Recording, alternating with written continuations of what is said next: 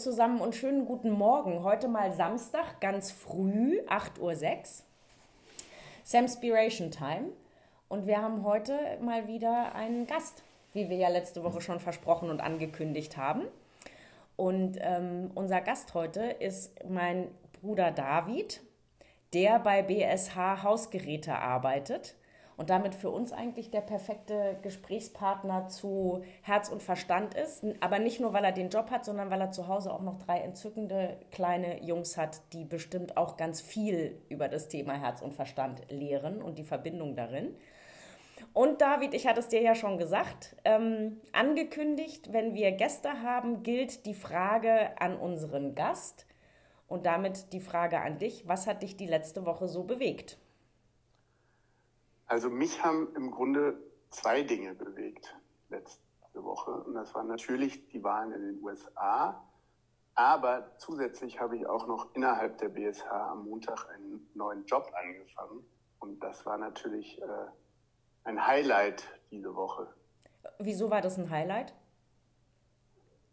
Naja, weil ähm, es, äh, in Zeiten von Corona, wo jeder gezwungen und angehalten ist, von zu Hause zu arbeiten, ähm, ein ganz wichtiges Element fehlt, nämlich die persönliche Interaktion und das sich gegenseitig kennenlernen äh, über Skype oder Microsoft Teams hinaus. Und das ist äh, nicht so leicht. Ähm, ich muss aber sagen, dass wir meine neuen Kollegen und Kolleginnen äh, einen ganz wunderbaren Start bereitet haben und wir über Webcam, finde ich, eine sehr gute Lösung gefunden haben, um so gut es geht, trotzdem persönlich zu interagieren. Was, was heißt denn das für dich, wenn du sagst, so gut wie möglich trotzdem persönlich zu interagieren? Naja, was, was halt schon etwas schwieriger ist, ist, dass man mal schnell Kaffee trinken geht, äh, sich mal schnell unten an die Kaffeebar stellt und ein kurzes informelles Gespräch führt, dass man äh, vielleicht auch Dinge wahrnimmt, die so zwischen den Zeilen transportiert werden und nicht immer nur im gesprochenen Wort. Das geht ein bisschen verloren, wenn man nur äh, technisch medial unterwegs ist. Aber hättest du nicht eigentlich auch mit deinen Kollegen dich zu einem virtuellen Kaffee verabreden können? Das tun wir, das tun wir und trotzdem ist es, finde ich, nicht das Gleiche. Es ist einfach nicht zum Anfassen und nicht zum, ja, kann ich, kann ich schwer beschreiben. Ähm, aber wie gesagt, das ist äh, durch die Tatsache, dass wir Webcam nutzen, im Unterschied zu meinem vorherigen Job, ähm, erheblich leichter, dann auch irgendwie ein Gefühl für die Menschen zu äh, entwickeln, die da auf der anderen Seite des Äthers sitzen. Ja, das, dieses Gefühl äh, teilen wir sehr, glaube ich haben auch ja jetzt gerade die Erfahrung gemacht, gut, wir sind natürlich auch ganz viel online unterwegs und auch übrigens mit Kunden online unterwegs und haben jetzt aber doch die Gelegenheit gehabt, in den letzten zwei Wochen Menschen persönlich zu begegnen und ich bin da voll bei dir. Das ähm, macht einen riesen Unterschied. Und wenn du jetzt sagst, ähm, da bin ich gerade noch mal kurz hängen geblieben, dass ihr jetzt Webcam benutzt, während das bei, eure, bei deinen vorherigen Kollegen oder in deinem vorherigen Job nicht so war, heißt, du hast in deinem alten Job immer nur telefoniert, ohne die Leute zu sehen? Im Grunde ja. Woran liegt's? Ich würde sagen, das ist eine Mindset-Frage ähm, und eine, eine, Frage der, ja, der Willingness, äh, dann auch einfach die Kamera anzuschmeißen und so ungebügelt oder im Kapuzenpulli oder eben fein hergerichtet, wie auch immer jeder im Homeoffice sitzt, ähm, sich dann auch zu zeigen. Mhm. Und ein Stück weit vielleicht auch eine, eine, eine, Führungsfrage. Also ich hatte nicht den Eindruck, dass meine Führungskraft, meine ehemalige, da mit, mit gutem Beispiel vorangegangen wäre und dass der das wichtig gewesen wäre.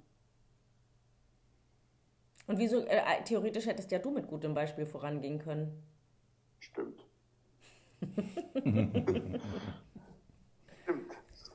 Ähm, Habe ich aber nicht. Muss ich einfach so sagen. Da habe ich nicht gemacht. Ja. Insofern fühlt sich das jetzt schon sehr, sehr gut an. Ähm, aber ja, ich bleibe dabei. Es ist nicht das Gleiche, wie, wie sich persönlich zu sehen und zu ja, anzufassen, wobei wir jetzt weniger auf Group Hug aus sind in der DSA. Nur so ein kleiner Seitschwenk. Das Zweite, was du gesagt hast, ist ähm, die Wahl in den USA. Ja. Nicht, dass wir es un, unfassbar vertiefen wollen, weil dann sitzen wir hier morgen noch. Aber so ein, so ein Quick-Check-In da, was ja. hat dich da bewegt? Also losgelöst von der von den Ergebnissen und der Spannung, die, äh, die bei den Auszählungen äh, gerade gerade passiert und sich äh, hinzieht wie ein Kaugummi, fand ich es interessant, die ein oder andere Formulierung aufzuschnappen, die speziell vom amtierenden Präsidenten getätigt wurde. Also ich habe das ein bisschen beobachtet. Da wird ganz wenig über, also er spricht ganz wenig über sich selber, sind immer die anderen. Und ähm, also they are stealing the votes, they are stealing the election. Ähm, das fand ich ganz spannend äh, zu beobachten, dass da offenbar wenig Selbstreflexion transportiert wird. Zumindest habe ich das nicht wahrgenommen. Mit kann man natürlich darüber reden, dass das die letzten vier Jahre wahrscheinlich auch nicht so war. Ich fand es nur besonders prägnant jetzt in den letzten Tagen, muss ich sagen. Das stimmt, es war auffällig.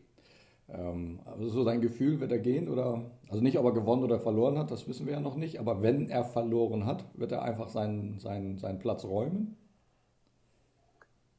Nicht, nicht ohne Getöse, glaube ich. Ja. Glaube ich nicht.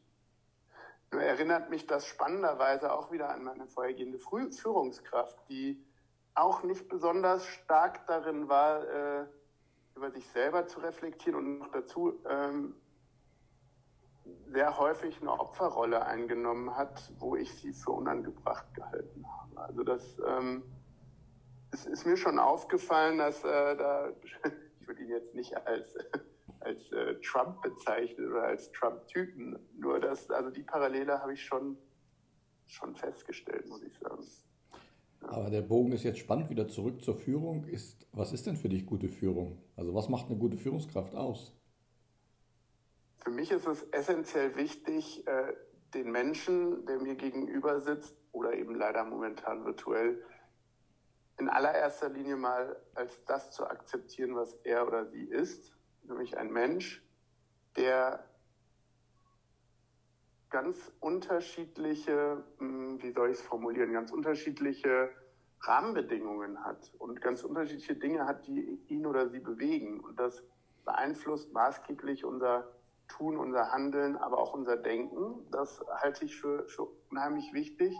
Und dann halte ich es für unheimlich wichtig, ähm, auch individuelle Maßstäbe anzusetzen, sprich jedem Mitarbeiter den Raum zu geben, den er oder sie braucht. Nicht zu groß, aber eben auch nicht zu klein. Und ich glaube, dass das eine große Herausforderung ist und auch eine große Kunst in der Führung, wirklich zu verstehen, wer sitzt mir da eigentlich gegenüber und was braucht der oder diejenige, um den Job gut zu machen. Und das ist in den seltensten Fällen ähm, fachliches Wissen oder eine fachliche ähm, äh, wie wäre da der deutsche Ausdruck, eine Überlegenheit, sondern eher in der Lage zu sein, die Räume zu schaffen, die Mitarbeiter brauchen, um dann top zu performen. Und nicht so sehr, es besser zu wissen als die Mitarbeiter. Wie bekommt man das raus? Also ich verstehe, Wer einem ich, da gegenüber sitzt? Genau. Durch Zuhören, durch Gespräche, es gibt natürlich auch, ähm, auch Tools. Also es gibt Persönlichkeitstests, die man machen kann mit seinem äh, Team. Ähm, aber ich glaube einfach ganz viel über Gespräche, die, die abseits von, von Fachlichem stattfinden. Mhm. Und sind es über Vertrauen. Ja. Und sind es in deiner Welt, äh, wenn du das so sagst als Führungskraft und du, äh, Führungskräfte haben ja dann häufig mehrere Leute, ähm, die sie führen dürfen, und du sagst irgendwie so, gucken, wer ist der, der Einzelne, der mir da gegenüber sitzt und was braucht der für einen Rahmen, ähm, gehört für dich auch dazu, äh, ein Gefühl dafür zu entwickeln, wo das Team insgesamt steht und was ich eigentlich tun muss, damit das Team insgesamt Räume bekommt? Absolut, absolut. Also das ist, glaube ich, dann die, die zweite wichtige Aufgabe ist, äh, wie sagt man so schön, den Rücken frei zu halten, sprich äh, die Bedingungen zu schaffen, die das Team als Ganzes braucht. Ähm, und auch da ist es wichtig, äh, mit dem Team zusammenzuarbeiten aber weniger wieder auf der fachlichen Ebene, sondern wirklich auch, auch ähm, einsortieren zu können, wie sich das Team zusammensetzt. Welche Persönlichkeitsprofile habe ich da drin? Wer hat welche ähm, Rolle im Team? Und wer kann auch welchen, ähm, ja, welches Feld bedienen? Auf der menschlichen das, oder auf der fachlichen Ebene? Am, am Ende auf beiden Ebenen. Äh, für mich steht aber tatsächlich die menschliche Ebene da im Vordergrund. Also ich bin felsenfest davon überzeugt, dass ähm, das meiste Fachliche sich gut lernen lässt, aber die Chemie Zwischenmensch, äh, die zwischenmenschliche Chemie zwischen den Teammitgliedern, aber auch zwischen den Mitgliedern und mir als Führungskraft, das ist etwas, das, das kann ich nicht lernen. Das, das ist da und es ist halt auf die eine oder andere Art und Weise da. Was heißt das für die Kommunikation? Also wie, wie muss ich als Führungskraft auf das, was ich sage, achten? Ich finde es extrem wichtig, dass ich als Führungskraft ähm, sehr genau darauf achte, wie ich formuliere, welche Worte ich wähle und natürlich auch, welchen Tonfall ich anbringe. Nur ähm, das fehlt mir zuweilen, zumindest in den Großkonzernen, in denen ich bisher unterwegs war, hatte ich oft den Eindruck, dass Menschen für ihre ähm, Performance im Fachlichen, in ihrem Job quasi zur Führungskraft befördert wurden. Und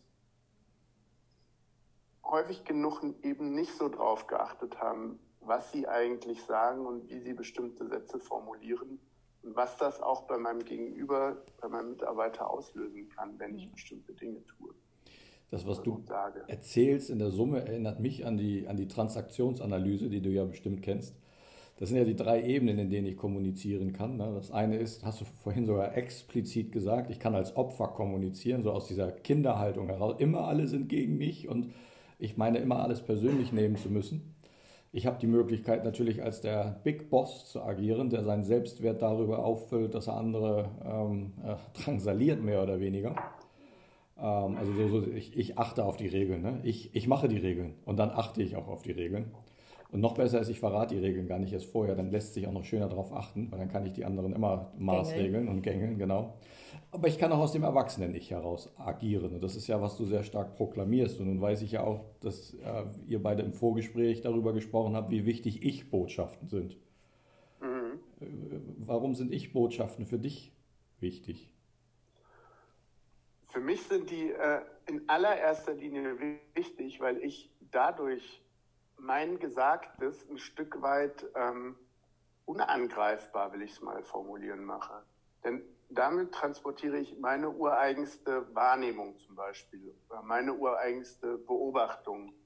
Und die kann erstmal keiner hm, ja, zerlegen oder keiner, keiner kaputt reden, denn es ist meine. Also es darf jemand natürlich eine andere Meinung haben dazu, aber auch dann ist es wiederum die subjektive Wahrnehmung oder Beobachtung desjenigen und nicht meine notwendigerweise. Und ich glaube, das ist ein großer äh, eine, ja, ein großer Schwachpunkt der, der vielen Führungskräften passiert, dass sie sehr schnell in diesem erzieherischen Du sind. Ja. Und du hast das gemacht und du hast das nicht gemacht und du hast da nicht funktioniert und da hast du auch nicht.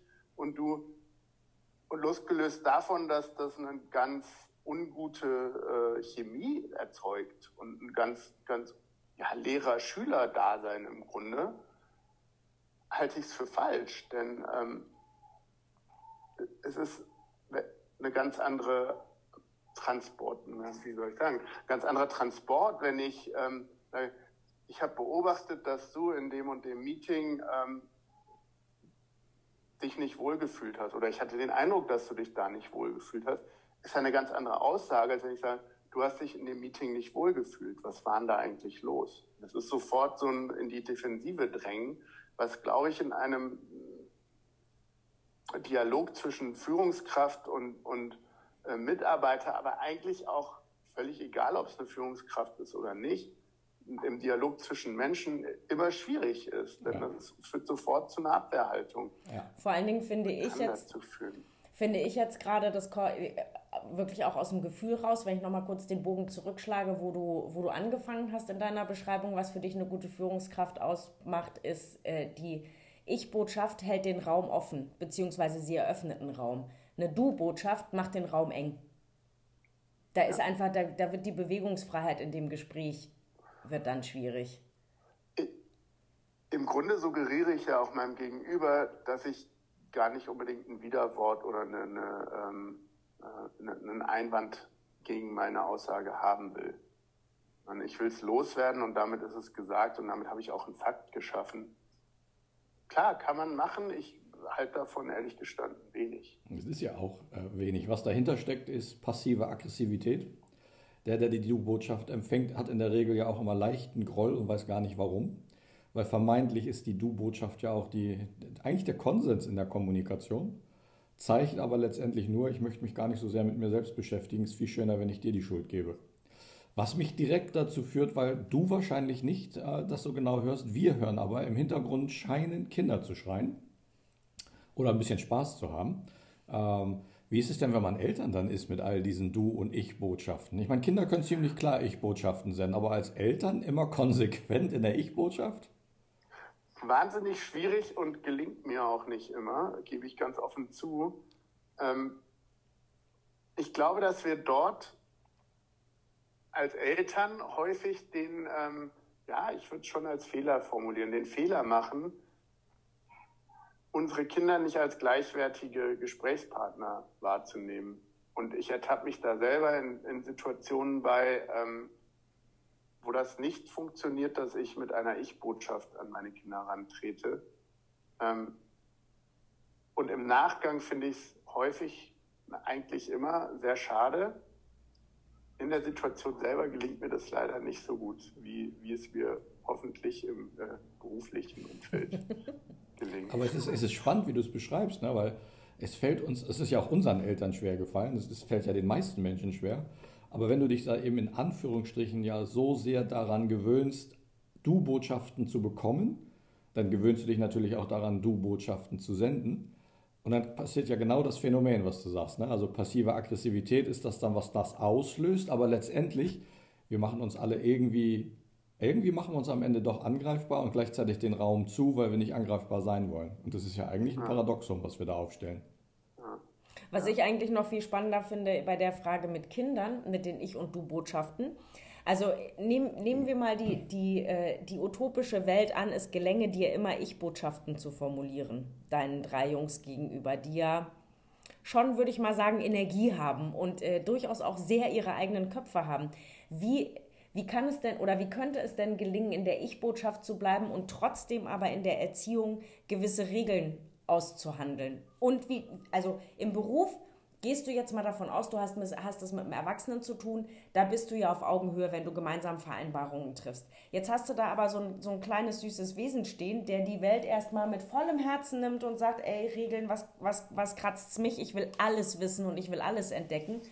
Also wie kriege ich das hin, dann da irgendwie äh, auch noch auf eine, also ja, irgendwie Regeln zu vereinbaren und zu unterscheiden zwischen da kann ich mit meinem Sohn gleichwertig drüber diskutieren und da kann ich mit ihm nicht drüber diskutieren, weil ihm einfach schlichtes Wissen fehlt, weil er dafür zu klein ist. Das muss ich jetzt entscheiden. Also erstens denke ich, ähm, finde ich da eine, ein, einen Spruch ganz passend, den ich auch übrigens im äh, Berufsleben gerne anwende, nämlich Choose your battles wisely. Mhm. Ich muss nicht über alles und jedes mit meinen Kindern verhandeln und ich muss auch nicht über alles und jedes mit ihnen einen Konsens, äh, einen langwierigen Konsensprozess durchgehen. Das gilt in beide Richtungen. Und, und damit meine ich aber vor allen Dingen die Dinge, die jetzt nicht so wichtig sind, weil sie nicht unbedingt Leib und Leben äh, gefährden. Da bestehe ich nicht immer unbedingt darauf, jetzt mein Recht in Anführungsstrichen zu bekommen da äh, gibt es relativ freie Hand auch für die Kinder, sich selber zu verwirklichen. Sag mal ein Beispiel. Sag mal ein Beispiel. Beispiel, was zum Beispiel äh, in der Schule, in, die Schule oder in den Kindergarten angezogen wird. Ähm, und wenn es draußen minus 10 Grad hat und einer der Jungs ist der Meinung, es müsste keine warme Winterjacke sein, das muss ich mit denen nicht 20 Minuten diskutieren und mich aufregen. Dann ziehen sie halt keine Jacke an und ich nehme die Jacke mit. Und häufig genug ist es dann auch so, dass nach 20 Metern draußen irgendwie äh, die Idee der Jacke doch äh, ganz gut erscheint und dann, und dann passt es auch. Und das, äh, denke ich, sind so, so typische Auseinandersetzungen, die muss ich nicht führen. Und wenn der die zerrissene Jeans oder die Trainingsbuchse anziehen will, soll er. Ist mir, ist mir egal. Aber da, wo es wirklich um, um eine Gefährdung geht, kann ich, denke ich, trotzdem über eine Ich-Botschaft und über die Art und Weise, wie ich sage, nämlich vielleicht auch kurze Sätze verwende, die ganz eindeutig in ihrer Botschaft sind, kann ich, glaube ich, schon Regeln aufstellen. In dem, in dem Fall sind es tatsächlich Regeln, die ich aufstelle, die ich nicht verhandle. Und so, denke ich, müssen wir unseren Weg finden. Auf welchen Feldern verhandeln wir und haben die Kinder auch ihr Mitspracherecht? Und wo gibt sowas halt nicht? Es wird nicht über die rote Ampel gegangen. Es wird nicht über die Gleise gegangen, ohne dass äh, da irgendwie ein Übergang wäre zum Beispiel. Also solche Dinge mögen jetzt total klar sein, aber sind jetzt aus der Perspektive eines Kindes eigentlich nicht so klar, je nachdem, in welchem Alter sich das Kind befindet. Du hast ja gerade so ein Das klingt jetzt also total schlau. Leider, wie gesagt, gelingt es mir nicht immer, das so hundertprozentig durchzuziehen. Aber du hast gerade so einen schönen, schönen Satz gesagt mit dem Choose Your Battle Wisely. Was ist, ähm, weil wenn du so erzählst, höre ich raus, uh, we agree that we disagree. Ja, das muss ja auch nichts, äh, das punktuell ja, das muss ja auch nichts Schlechtes sein, ähm, dass man eine unterschiedliche Meinung hat. Gar nicht. Kinder müssen das ganz unbedingt lernen, dass es unterschiedliche Meinungen gibt und dass man nicht immer zu einem Konsens kommen muss, oder? Es gibt auch Erwachsene, die das lernen können und, und, und sollten. auch sollten. Ab, absolut. Aber ich finde es ganz spannend, weil du. Das ist das eine, we can agree to disagree. Das andere ist, dass ich, äh, wahrscheinlich ist das so ein bisschen mein, mein Sportler-Dasein, oder ich muss fast schon sagen, mein ehemaliges Sportler-Dasein, dass ich ähm, sehr zielgerichtet meine Energie auch einsetze und Dinge, die ich zum Beispiel nicht beeinflussen kann, weil sie überhaupt nicht in meiner in meiner Einflusssphäre liegen, da bin ich viel eher bereit, sie zu akzeptieren und sie dann auch ähm, anzunehmen, ist vielleicht schon äh, teilweise zu weit, aber da, da diskutiere ich nicht drum und da verschwende ich in dem Sinne keine Energie drauf. Das ist, äh, das ist halt dann so und da äh, kann ich mich mal kurz drüber aufregen, aber dann war es das auch, dann beschäftige ich mich mit, mit solchen Themen nicht mehr. Und dort, wo ich aber der Meinung bin, dass ich etwas bewegen kann, wo, ich, wo es mich vielleicht auch persönlich dann ähm, betrifft, da bin ich durchaus bereit, dann auch äh, zu investieren und, und meine Energie reinfließen zu lassen. Ich habe noch unbedingt eine, eine, eine letzte Frage, die, so, die, die liegt förmlich auf der Hand jetzt, nachdem wir diese beiden Teile beleuchtet haben. Wenn du jetzt so auf die Erziehung deiner Kinder schaust und das zusammenbringst mit der Führung deiner Mitarbeiter, Gibt es da irgendwelche Parallelen oder erkennt man da Muster, wie, wie so Erziehung sich auf Menschen auswirkt? Er nickt schon. Absolut, absolut. Ich bin grundsätzlich jemand, der ähm, gerne erstmal Freiräume gibt, um herauszufinden, wo die Grenzen des Einzelnen sind. Ähm, und das wird in der Erziehung habe ich da so meine Mutter auch ein bisschen im, im Ohr, die, glaube ich, hin und wieder unsere Erziehung als sehr freigiebig und freizügig und, und ungeregelt, möchte ich schon fast sagen, empfindet. Ähm, du meinst jetzt, die, dass unsere Mutter die Erziehung, so wie du, du deine Kinder erziehst. Ne? Also nicht deine genau. Erziehung, sondern dein ja. Erziehungsstil bei deinen Kindern. Hm? Genau, genau. Dass die das äh, durchaus als etwas ungezügelt wahrnimmt hin und wieder. Ähm, und trotzdem die gleichen Maßstäbe setze ich eigentlich in der Führung an. Ähm, und das hat bei mir viel damit zu tun, dass ich einen ähm, großen Vorschuss an Vertrauen gerne erstmal gebe, um dann äh, oder in der Hoffnung, dass natürlich dieses Vertrauen dann auch äh, nicht, nicht missbraucht wird, sondern dass wir das nach und nach dann auf- und ausbauen. Insofern, die, die Parallelen würde ich schon sagen, gibt es. Ähm, nicht so ein Fan davon, ganz frühzeitig mit einem großen Regel- und Maßnahmenkatalog äh, an den Start zu gehen, weder, weder im beruflichen noch der Kindererziehung. Weil ich gestern Abend so eine schöne Diskussion zum Thema Kontrolle hatte. Was ist Kontrolle bei dir?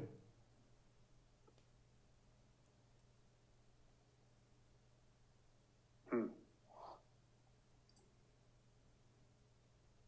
Kontrolle ist bei mir äh, findet eher indirekt über die Ergebnisse statt, würde ich sagen. Es ist weniger, dass ich ähm, tatsächlich Tätigkeiten jetzt im Team ähm, oder auch, äh, auch zu Hause kontrolliere, ob das richtig gemacht wird. Ich schaue, also ob sozusagen das Doing an sich richtig gemacht wird, weil ich auch da der Überzeugung bin, jeder äh, es, oder es gibt viele verschiedene Wege, die zum Ziel führen. Ähm, dann ist mir eher wichtig, dass das Ergebnis passt. Ähm, ja, mir fällt keine bessere Antwort ein. Wow, ruckzuck sind wir schon eigentlich schon am Ende unseres Podcasts. Und du hast uns so irre viel erzählt und das war total gut. Du weißt, ich freue mich immer mit dir zu diskutieren. Und gerade weil wir diese Diskussionen öfter haben, war es jetzt naheliegend, dass ich dich mal zu unserem Podcast einlade. Und ähm, es ist aber so, äh, das kennst du auch, habe ich dir vorher auch schon angekündigt, am Ende des Tages, so wie dir am Anfang die Ehre gebührte, äh, anzufangen mit der Frage, was dich bewegt hat, gebührt dir jetzt auch ein Stück weit das Schlusswort, indem ich dich nämlich frage, was wäre denn dein Takeout, also deine Empfehlung an unsere Hörer, was können die mitnehmen aus, unserer, aus unserem Gespräch heute? Es kann Buch, Podcast, irgendwas sein, kann auch etwas, etwas sein, was du gerne tust was verbindet für dich Herz und Verstand? Vielleicht. Passend, passend zum Thema, wirklich ähm, möchte ich jedem ans Herz legen, einfach mal einen Tag lang darauf zu achten, wie oft rede ich in Ich-Botschaften, wenn ich mit meinem Gegenüber rede, wie oft rede ich in Du-Botschaften. Ähm, und ich glaube, dass das wahnsinnig hilft der Reflexion im Umgang miteinander. Das ist wahrscheinlich auch in meiner bisherigen beruflichen Karriere der größte Lerneffekt für mich gewesen, aus dem Du rauszugehen ins Ich und damit eine ganz andere Qualität an, an Dialog zu schaffen, als es vorher der Fall war. Ja, finde ich eine sehr gute Empfehlung, weil ähm, die Ich-Botschaft du hast es vorhin selber auch so schön beschrieben, darüber spricht, was ich wahrnehme und wie ich, was für eine Bedeutung ich Dingen gebe. Und damit gibt es, ist es für mich automatisch die Verbindung von Herz und Verstand.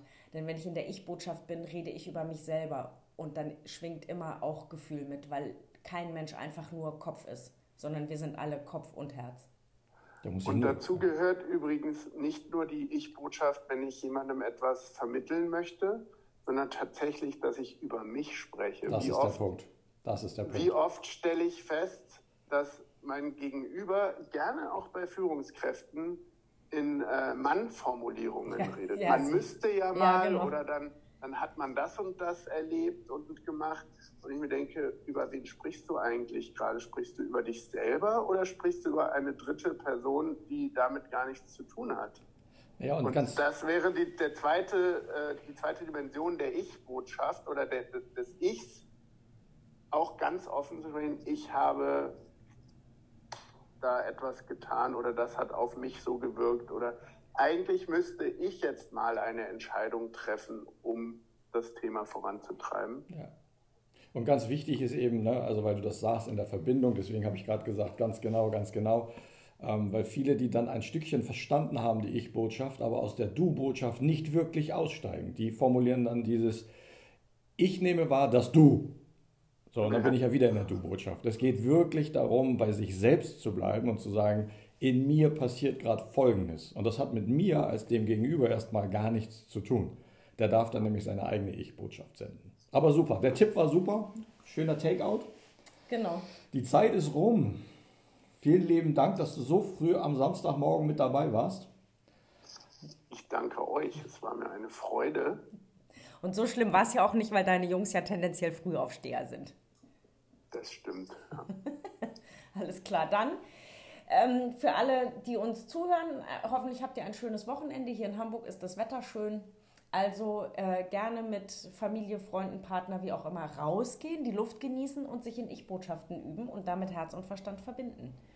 Und wer schreiben mag, wie immer gerne an hallo.smykiki.de und ansonsten ähm, freuen wir uns auf nächste Woche. So ist es. Bis dahin. Bis Schönes dahin. Wochenende. Ciao. Ciao.